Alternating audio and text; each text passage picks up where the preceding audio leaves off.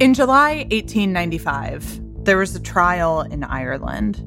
A woman had been burned to death. Witnesses gave detailed testimony. International newspapers covered the events. The story would become famous, but of course, a key part of it was missing the voice of the murdered woman herself, Bridget Cleary. It's hard because, you know, you don't have her voice. You just have the men who were accused of killing her in these court confessions. Sarah Durn is an associate editor at Atlas Obscura. In college, she studied abroad in Ireland and learned about Bridget Cleary. What we know of Bridget's story is mostly thanks to these trial records, the testimonies of the accused. But of course, there's always more to explore. It fascinated scholars. I mean, it fascinates me in a very dark, twisted way. Today, Sarah and I unwrap the story of Bridget Cleary and the power of myths and folklore. I'm Johanna Mayer, and this is Atlas Obscura, a celebration of the world's strange, incredible, and wondrous places. More after this.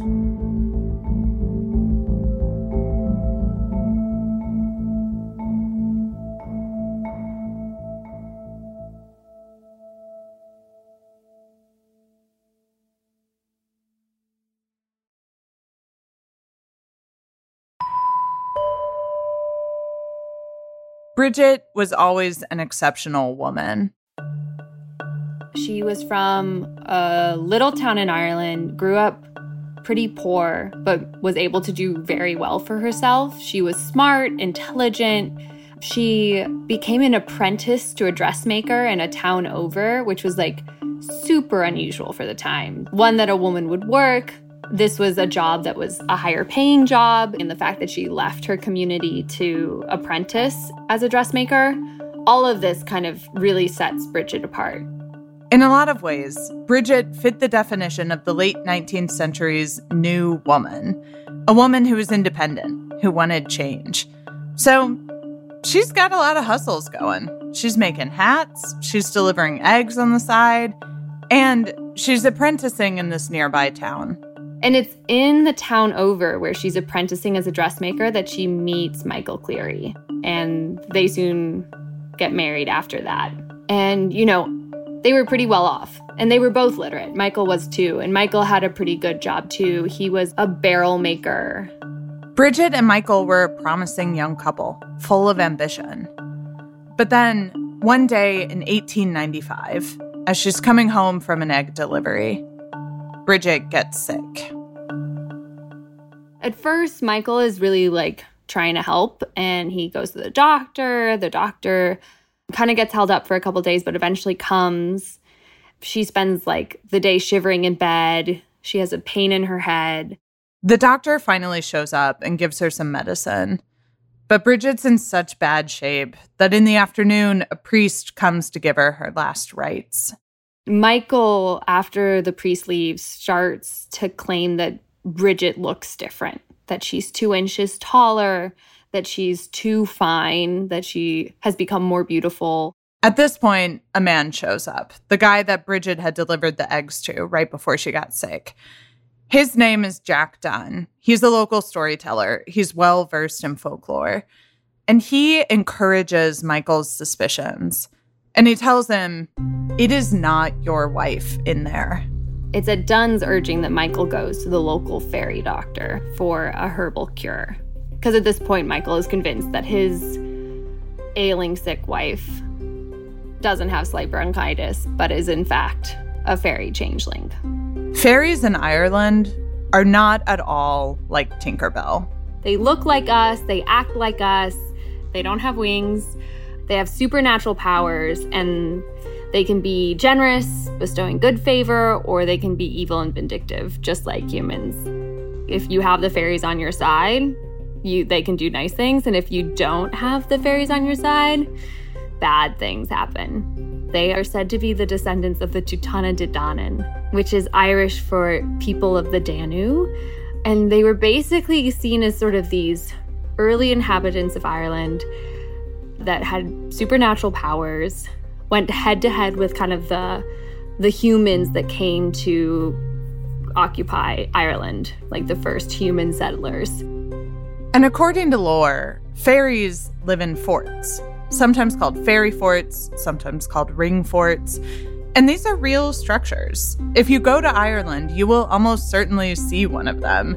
They're giant raised circular mounds. They look to me kind of like Native American burial grounds. They're all over Ireland.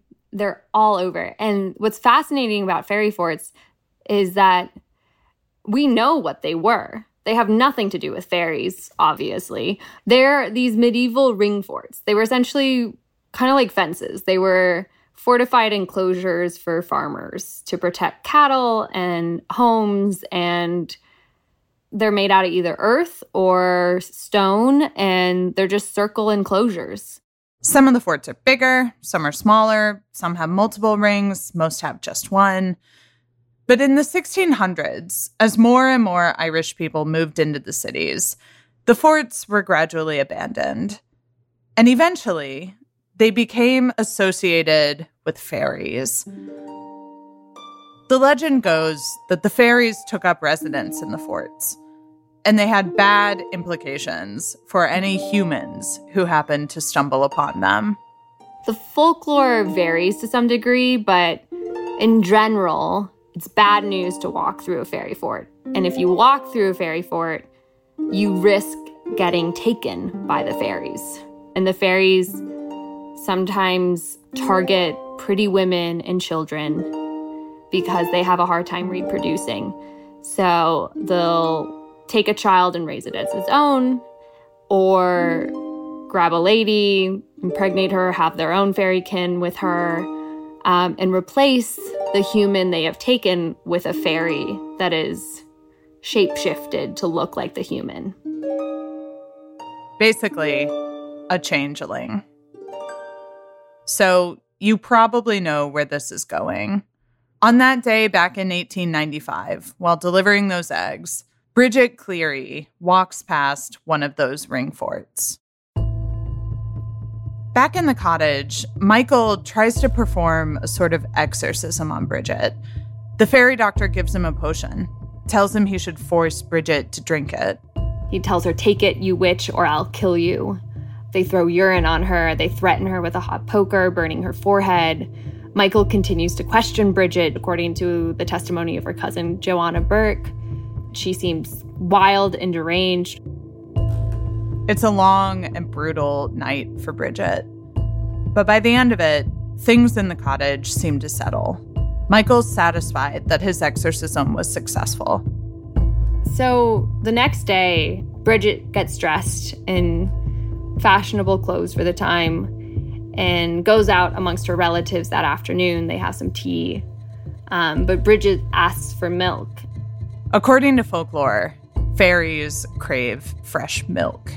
And this drives Michael into a rage, and he again starts interrogating Bridget. According to court testimony, Bridget fights back.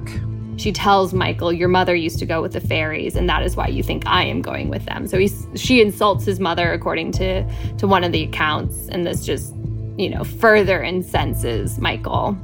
He forces her to the ground, and then he tears at her clothes and grabs a hot stick from the fire and sets the fabric alight.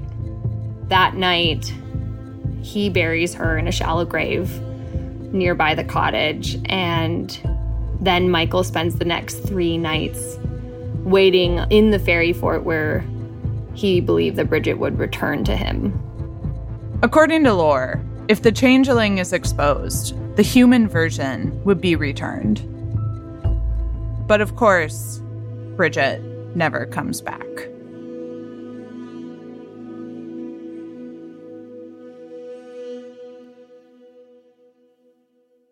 And as for Michael, the authorities eventually come and grab Michael from the fairy fort. He is arrested along with eight other people involved in Bridget's death. And then there's a highly publicized two day trial. In addition to Michael, eight other people were involved in Bridget's death, including some of her own family members. Michael is charged with manslaughter, not full blown murder. So he gets off easy because, in essence, the changeling defense works. And then eventually, after he does his time in Ireland, he leaves and moves to Montreal. And then history kind of doesn't remember what happens next to Michael Cleary. But we do remember what happened to Bridget. Today, scholars study her story. Professors teach it in college classrooms. It's often cited as a sort of landmark moment. At the time of Bridget's murder, Ireland was rapidly modernizing and fighting for independence from England. The murder and subsequent trial were widely publicized, especially in the United Kingdom. It was big news in England, especially as a way to kind of point at Ireland and look at how it was backwards. It was sort of a story to hold up for the Brits to be like, oh, but look at how backward Ireland still is. Look at how they still need us, you know, quote unquote. Meanwhile, women like Bridget were experimenting, taking advantage of newfound freedoms and independence. And yet, her murder shows the power that folklore held at this pivotal moment and how it could be weaponized against women like Bridget, who broke out of the mold. And you see like a modernizing Ireland really struggling with its identity in this moment of what what it meant to be an Irish person and have folklore the very dark, twisted side of that folklore.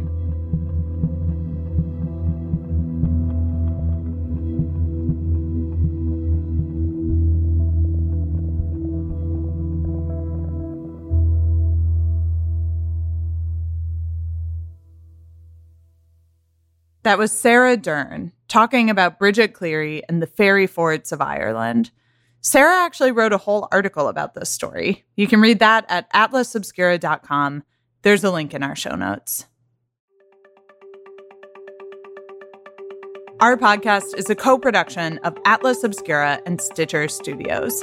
The production team includes Dylan Thuras, Doug Baldinger, Chris Naka, Kameel Stanley, Baudelaire, Gabby Gladney. Our technical director is Casey Holford. This episode was sound designed by Manolo Morales, and mixed by Luz Fleming. Our theme and end credit music is by Sam Tindall. I'm Johanna Mayer, wishing you all the wonder in the world. I'll see you next time.